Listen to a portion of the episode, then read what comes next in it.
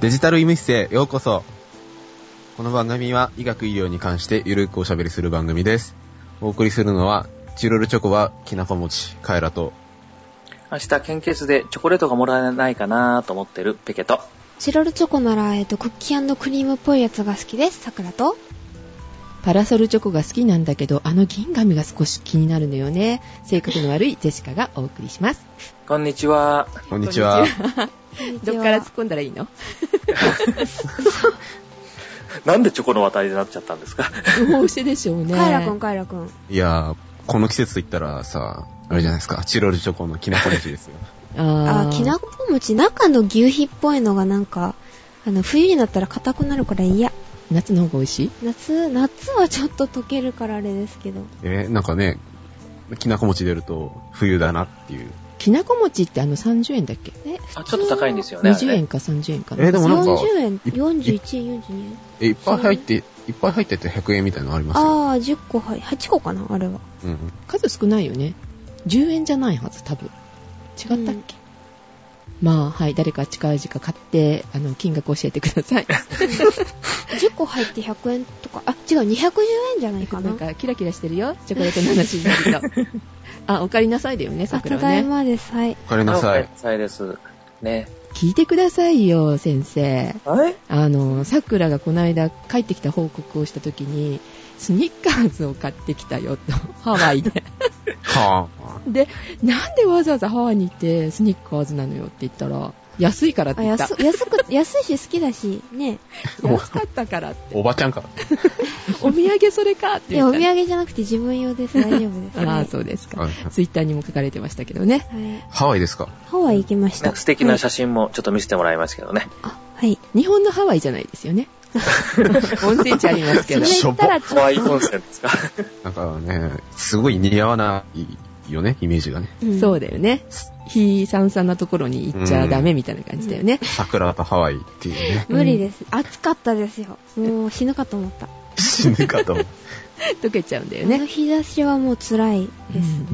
そうですか。はい。えっ、と、先生は明日ですか献血。はい、明日ね、ちょっと仕事場の方に献血が来るみたいなので、ううんん、ずっとそれに行ってみようかなと。あ、毎年受けられる。そうですね、年に2、3遍。結あ構ー、一時はね、趣味的に行ってたことがあって、趣味。うんおうーん、あのね、旅行先で献血するんですよえ。ー。ほう。そしたら、記録が残るじゃないですか。どこどこでやったよっていうね、あれをね、結構、ああーなるほどね。でちょっとね、旅行先々でうんやるようなことをよくやってたことがあるんですけどね。そんなに回数されてたら表彰されてるでしょ。うん。うん、でもね、一時献血できなかったんですよ。ああ、そうなんですか。えっ、と、何年間ぐらいかな、10年間ぐらい献血のできない期間があって、ー。うんまたできるようになったんですけどね。イギリスに行くと、はい。えーダメな時期があった知でしょ。らない。はい、なんか、何それありましたね。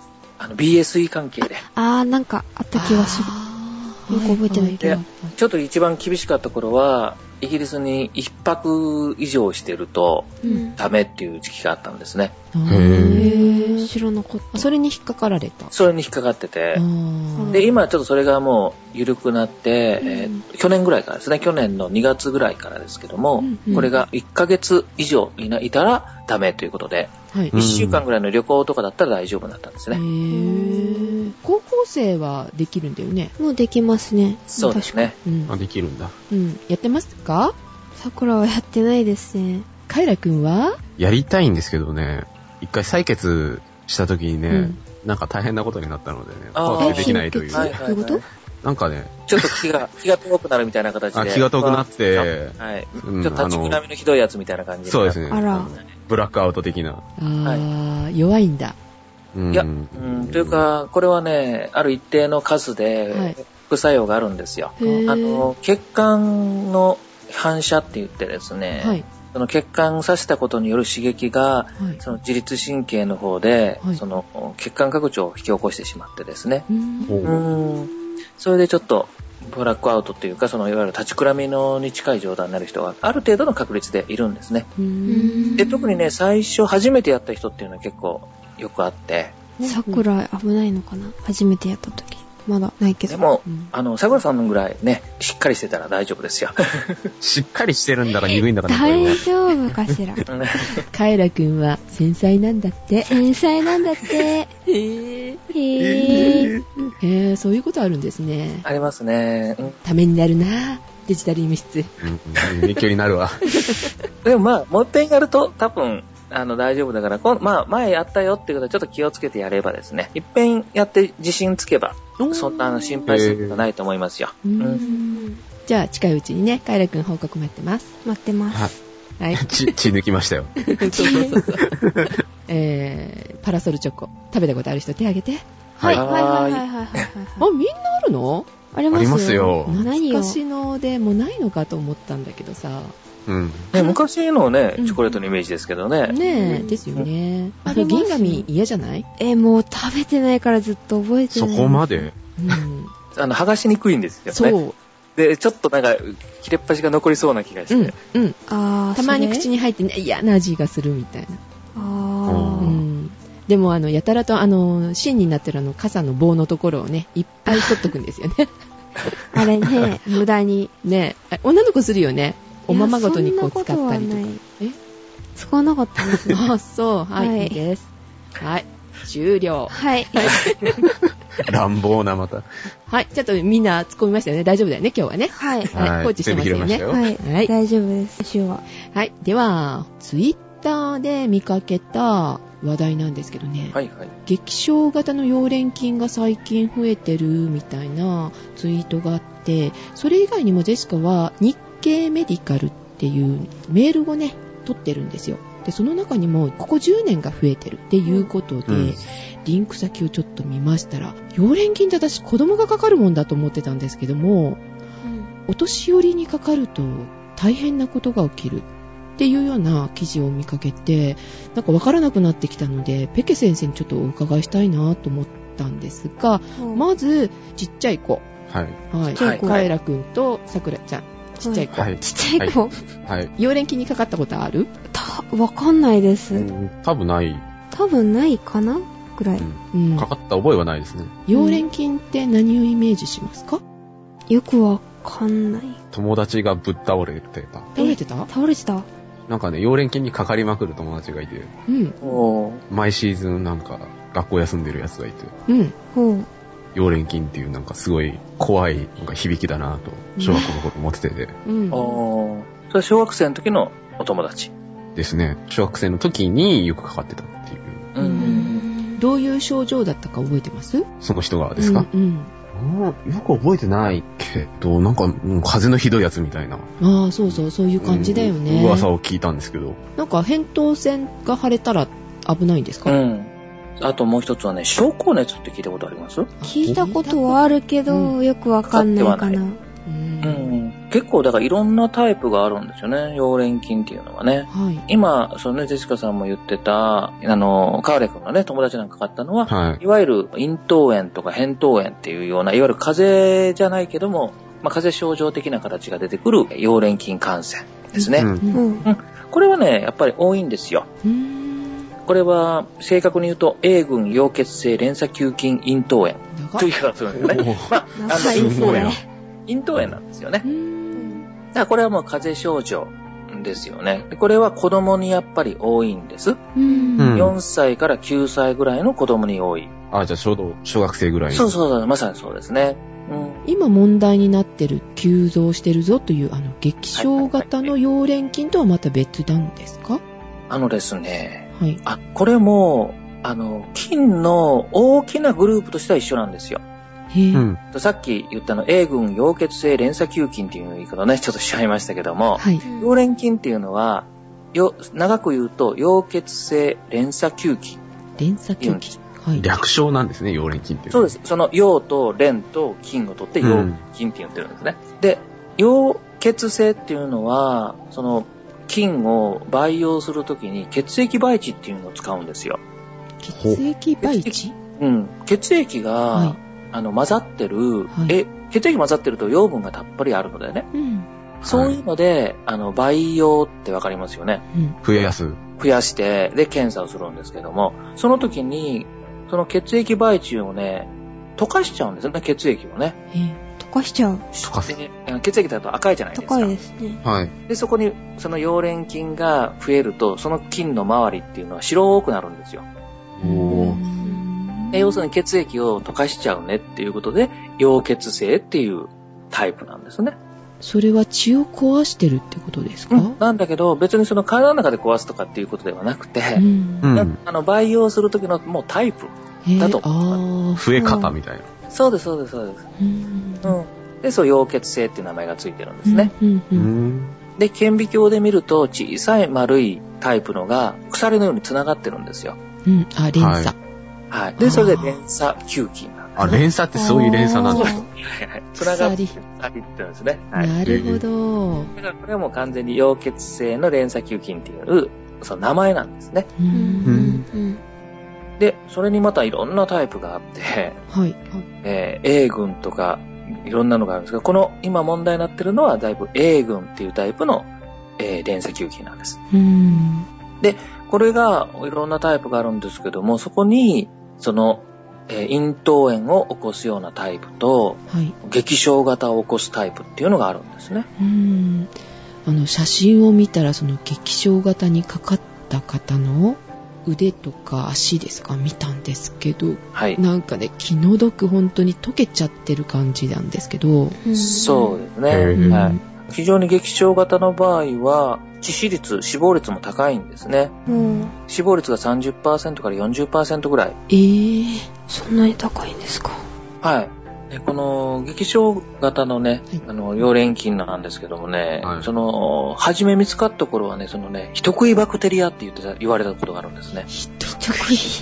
怖っ。ああ、でもあの写真見たらわかるよ。そう、あのね、感染することで皮膚がボロボロになったりとかして、でも、本当にその急激に死んでしまうっていうので、あの、一時ね、ニュースで多分人食いババクテリアっていうと、ちょっと思い出す人もいるんじゃないのかなと思うんですけどえね。ー、それいつぐらいに流行った2000年のちょっと前ぐらいですかね。その1900前年の終わり頃だったと思うんですけども、のこれがそのね、激症型の英軍4連菌っていうタイプのね、あの感染症になります。はい。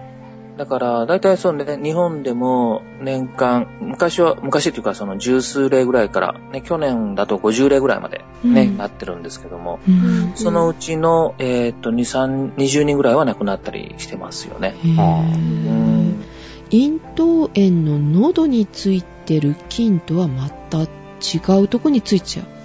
タイプが違います。だから A 群の中でも型が違うんですね。へぇうなんので、あの、咽頭炎にかかってる子に例えば触れたからといって激症型になる。これはないです。うーん。まるっきりまた別の菌と思ってもらっていいです。あ、そうなんですね。はい。だからそれはまた別物なんですね。子供がかかるから、ね、お年寄りが近くにいらっしゃったら気をつけないといけないのかと思ったんですけど、そういうもんではないんですね。これはもう菌のタイプが違うので、うん、ななんか気をつけたらかからないとかありますか予防っていうのはね、なかなかこれ難しいんですよね。あ、そうなんですか。うんうんまあ、あの、うん接触性で移るものなので、はい。空気感染とか、はい飛沫感染はい。とかではないので、うんそれほどあの強い感染能力を持ってはいないんですね。その劇症型にかかったなっていうのは最初のうちにわかりこれまもすね、やっぱりね、最初はね、普通の風邪症状なんですよ。へえぇー。ーわからない。初期症状は咽頭炎とか、インフルエンザ用のなどに、こう四肢の痛み、痛みですね、はい。発熱が来るんですけど、それがしもう急激にはい。症状が進行するというタイプですね。えーじゃあ普通の風邪だと思ってたら、急に来るってことですかっどんどん悪くなっていくっていう感じですね。へで、ーもう体中が痛くなってって、というのが起こってきた場合、まあ気をつけていくということですよね。。やっぱりお年寄りに多いと思っていいですか年寄りよりは、はい。えっ、と、中高年中です高年ね。だから、本当のお年寄りっていうよりは、年齢層では20歳ぐらいから60歳ぐらいの間ぐらいの人の方が多い感じですね。ああ、じゃあ風邪だ風邪だって思ってほったらかしにしないように気をつけないといけまなあいでですね。 も、ほったらかしにできるような症状ではないので、ひどい時は。あ、そうなんですね。だから風邪だからって言って、すぐそれを疑ってどうのこうのっていうことではないんですね。逆に言うともう本当にほっとけないぐらいすぐ悪化していくので、その時にすぐそれを疑ってはい。処置ができるかどうかということですうんね。うんうん。まあ、おかしいなと思った時は、病院に行けば、そうですね。早めに行くのは大事ですね。で、薬としては、これ抗生剤がすごくよく効くんですよ。おうー。んあの、いわゆるペニシリン系っていう薬が非常によく効くので、それがだからその全身に回って悪化する前に投与することさえできれば、比較的簡単治るんですけど、うんそこで遅れていくと、重症化しちゃう。間に合わなくなっちゃうってことですね。ちょっとおかしいなと思った時には、すぐ病院に行くようにしましょうっていうしかないですね。そうですね。はい。はい、わかりました。あとですね、先ほど症候熱っていう話もしましたけども、あ、そうだそうだ、証拠熱こ。れもね、溶連菌の症状の一つなんですね。こういうタイプもあるんですね。うん。それと、もう一つが、子供に多い腎炎、腎炎腎臓の炎症ですね。うん、うん。あの、急性子宮体腎炎を引き起こすこともあるんですね。うん、何それへー何、何それ怖い。本当に、あの、おしっこが出なくなっうて、んうんほう。で、そのむくみが来てっていう腎臓の、子供のあの腎炎はその前に、この溶連菌を感染してたっていうことがあります。ああ、そうなんですね。ただこれは比較的、あの、予後が悪い腎炎なので、あの、慢性化せずに、まあ、しばらく対応すれば治っていく病気にはなるんですけどもね。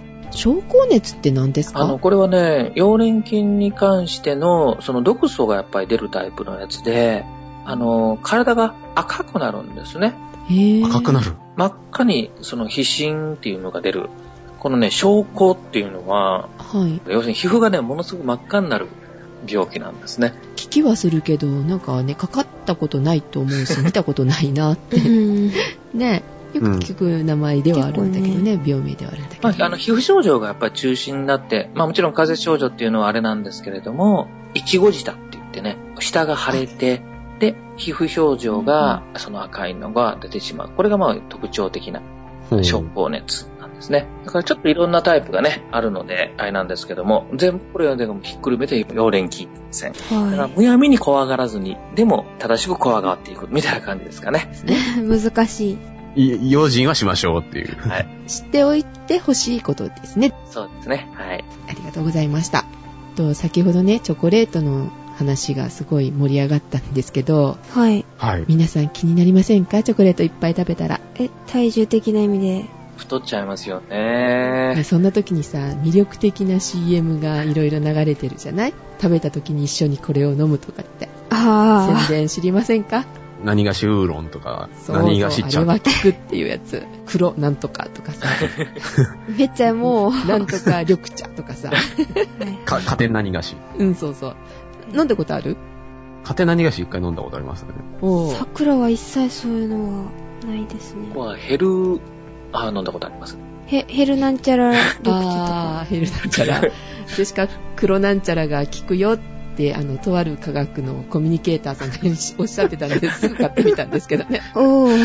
でも、高くってね。高いんで高いよ。いくらぐらいするんですかえっとね、ジェシカが買ったのは1リッターだったかな。500円ぐらいしたと思ああ、しますね。おーえ、そんなにしましたはう。うん、したはず。いはい。なんかこれずっと飲み続け無理と思って、あの、小さいやつもあったんだけど、500ミリないぐらいのがあったのかな。ああ、あります。まあ、それより1リッターの方がお得かなと思ったけど、いうんや、ちょっと続かないかな。となんでこんなに高いのかなと思いながらも、まあ、効くんだったらねっっていうところで、あの、効くものにはなんか印ついてますよね、あれ。あ特何がしですか。 特に何ががししままっってて言う言わない。それは言っていいんだから。 あ。特報。特報のマークですね。あれ信用できるのかしらね。よだくわかんない。から、書いてあるとうん、保証されてるような気がするじゃない。うん。そうですね。これさえ飲めば痩せるぞ、みたいな。うん。あれ、それの保証書っていうわけじゃないのかしらって思うんだけど、 先生、これ飲んだら痩せるんですか 特保は信じていいんですかあのね、そこをね、だから気をつけないといけない。ドキッあの、あらだから、よーく、ちゃんと読んでもらうと、痩せるとは一言も書いてないです。え、えどういう書き方になってましただからね、例えば、もう、もう具体的に言っちゃってもいいのかな。はいいでしょう。あの、今、特保で今有名なのはね、クロウロン茶。はい。サントリーのね、でサンすトリね。ーのはいクロウロン茶。はい、ありますね。うん、それから伊藤園の二つの働き、カテキン緑茶とそれか、それ。ね、うんあとヘルシアとかうん。ですよよね。はいうん、あれもカテキンの類のものですよね。はい。で、トコホっていうのは、なんか確かにその普通の食事ではなくて、何らかの特定の保険の目的で、はいその効果が証明されたものということにはなってます。ほら、証明されてるんだったら痩せるってことで。うん、効果あるんですようん。いね。や、だからその、痩せるという効果はい。かどうかっていうところなんですよね。その何に効いてるかっていうのをちゃんと自分で見ないといけないってことですか。そういうことですね。うん。へー例えば、サントリークロウーロン茶だとはい何を言ってるかというと、うんその中性脂肪の吸収抑制うんうん、と中性脂肪の排泄促進うんこれはあの証明されてるますよと。え、中性脂肪を抑制して排出してくれるんだったら痩せるんじゃないですか。だから、 あのーうん、ということが、だから期待できる食品。ええ難しい。そう。だからここがね、ちょっと表現として非常に難しくて、黒うウーロン茶を飲んだからうん痩せるとは一言も誰も言ってないんですよね。ん確かにそうですよね。ダイエット用とか言わないよね。そうです、そうです。うん。確かにそうだ。ただ、うジんェシカさんが今言ったように、吸収抑制をするから、痩せることが期待はできる。なるほど。ちょっと詐欺とは言わんけど、微妙な表現ですね。で、そういうのを想像させるようなコマーシャルはしますよね。うん。だって黒ウーロン茶飲んでる人は太い人が大体飲んでて ね。うんそうですね。うん。でも、その人が痩せるとは一言もコマーシャルでは言ってない。うんそっか。えーうん。カテキンのやつもじゃあ似たようなもんですね。そうですね。はいこれも、コレステロールを、まあ、ある程度ね、下げていく。うんそしから、えっ、と、脂肪の吸収を抑制する働き。はあね。うん。そうか、黒ウーロン茶が効くのかなって誤解しちゃうじゃないですか、それだけ聞いてるとね。はいいはいはい。なので、私、黒ウーロン茶買えばいいわ、安いわ、お茶っ葉でね、沸かして自分ですればいいかなと思ったんですけど、はいはいはい。で、サントリーのって、黒ウーロン茶とは名前はついてるけど、なんかやっぱりいろいろ研究されて入ってるらしくって、はい。そう、黒ウーロン茶で痩せるわけではないというか、その抑制されるわけではないみたいでしたね。うんやっぱり、ただ、うんあの、その中のウーロン茶15ポリフェノールというはい。成分がその働きがあるとあーいうことで言われてるんですよね。で黒ウーロン茶っていう茶葉があるわけではないみたいですしねまた、うんうんうんうんおーだから、特保っていうのね、食品もある程度効果あるだろうとは思うんですよ。はいはいはい。なんですけど、うんじゃあ、なぜ薬になってないかってって考えてみてもらったらいいんですよ。そうですね確かに本当に効果が十分あって、医療効果があるなら、薬になるはずじゃないですか。まあ、そうですね。ああそうだよね、病院で処方してもらえるはずですよねそういう薬をねそうそうね。だからそうではない形で健康に期待ができるものとして特保が設定されてるんですよね。まあコンビニとかスーパーにそんなものがある時点で考えなさいよってことですよねだから、あの、期待はしていいと思うんですよ。でもちろん、その自分に合えばいいわけですし、うんたうだ、んそこにはやっぱ限界があるということはちゃんと理解をしておかないといけない。はいそうですねうんそれ一つだけで痩せようと思うなという 本当に本当にその通りです。やっぱり食品、あくまでも食品なんですでねも、。あれはちゃんちゃんと運動しないと痩せないみたいなと。のもありますよね、特にねうん。その体燃やすタイプのやつなんか特にそうですしね。ああ体も促やしい進わをねするので、みたいな。うんでバームは体脂肪を燃やすって書いてあるんだけどさ、うんまはい燃やすためにはやっぱり運動ですものねそうですね。それは無理。理なので、あの中性脂肪を排出抑える方に走ってみようかなと思ったとこなんです けどですね。ですねえもう一つ裏の話をしましょうか、そしたらね。お、おまだあるんですか、ドキ裏ドキが。あのね、最近、特保っていうのに結構厚生労働省とか力入れてるんですね。はいこれは一つはね、要するに健康食品で皆さん健康になりましょうっていう動きが確か一つ、厚生労働省も一つ進めてるんですよ。うんこれどういうことかというと、今国の方としては医療費を下げようとしてますよね。あ、はいはい。できるだけその病気にならないようにしましょうっていうのは今、だからメタボ検診なんかもそうなんですよね。で、メタボ検診とかで、まあ、特報もそうですけども、こういうのに皆さんお金を使うと、トータルの医療費が増えるじゃないかっていうようなイメージがあるじゃないですか。はい。はあでも、国の医療費からは、こういうのは保険適用にならないものなので、医療費には関係ないんですよね。い。あーだから、薬じゃないところで皆さんお金をかけて、健康になりましょうと。なるほど。あそうしたら、国の医療費も使わなくて済みますよね、と。メタボを減らそうとしてるんですね。そういうことですね。そういうふうに言い方するとなんか反発する人もいるかもしれないけれど、うんまあ あのね、自分の体が健康になるっていうのは決して悪いことではないので、そうですね。まあ、追ってしまってもいいのかなというのはあるんですけどねあ。。嘘ついてるわけじゃない。嘘をつけてるわけではないと。うーん。なるほど。特報を取ったからといって、あの厚生労働省はい。がお金もらえるってわけでもないんですよね それはないですね。はい。はい、わかりました。限界を分かった上で、ね、うまく、あの、利用していきましょうということですよね。ありがとうございました。はい、チョコレート大好きなみんな、 気をつけましょうね。ははい。いはーいはい、最後にお知らせいきましょうか。はい、お願いします。はい。サイエンスアゴラではゲストでよお呼ばれしました。おー、パチパチパチパチパチパチパチおーはい。サイエンスアゴラ2011、えーはい11月の19日土曜日、はい。場所はお台場ですね。とテレコムセンターで降りていただくと、徒歩2分ぐらいのところにある、はい。東京都立産業技術研究センター5階行動だそうです。アットサクラジオをお呼ばれしたんですが、アットサクラジオで出るわけではなくて、うん。イベントを開催してくださってるのは、クレラジさんのおびょうさんです。ボイニッチの科学書で皆さんご存知の帯尾さんから声をかけていただきましたので第2部で出させていただきます、はい。ということは、生桜さん、生ジェシカさんが見えるということですね。そうなんですよ生ペケ先生はどうですかさあ、どうでしょう。 他2人のスタッフっていうことになっておりますが、はい。えー、とこれはね発表いたしませんので皆あさー、んいたさないんですか。いや、誰かな、これは。ツイッターでねアピールしてる人がいたけどね誰ですか、それ。時間が12時45分から。ですね。はい。はいちょっと早めでもいいって言ってましたっけそう1時間ほど早めにね入っていただける感じみたいなはい。はい。早めに来ていただければ嬉しいで嬉しいすです。はい。はい、お願いしぜひおま越すし。お待ちしております。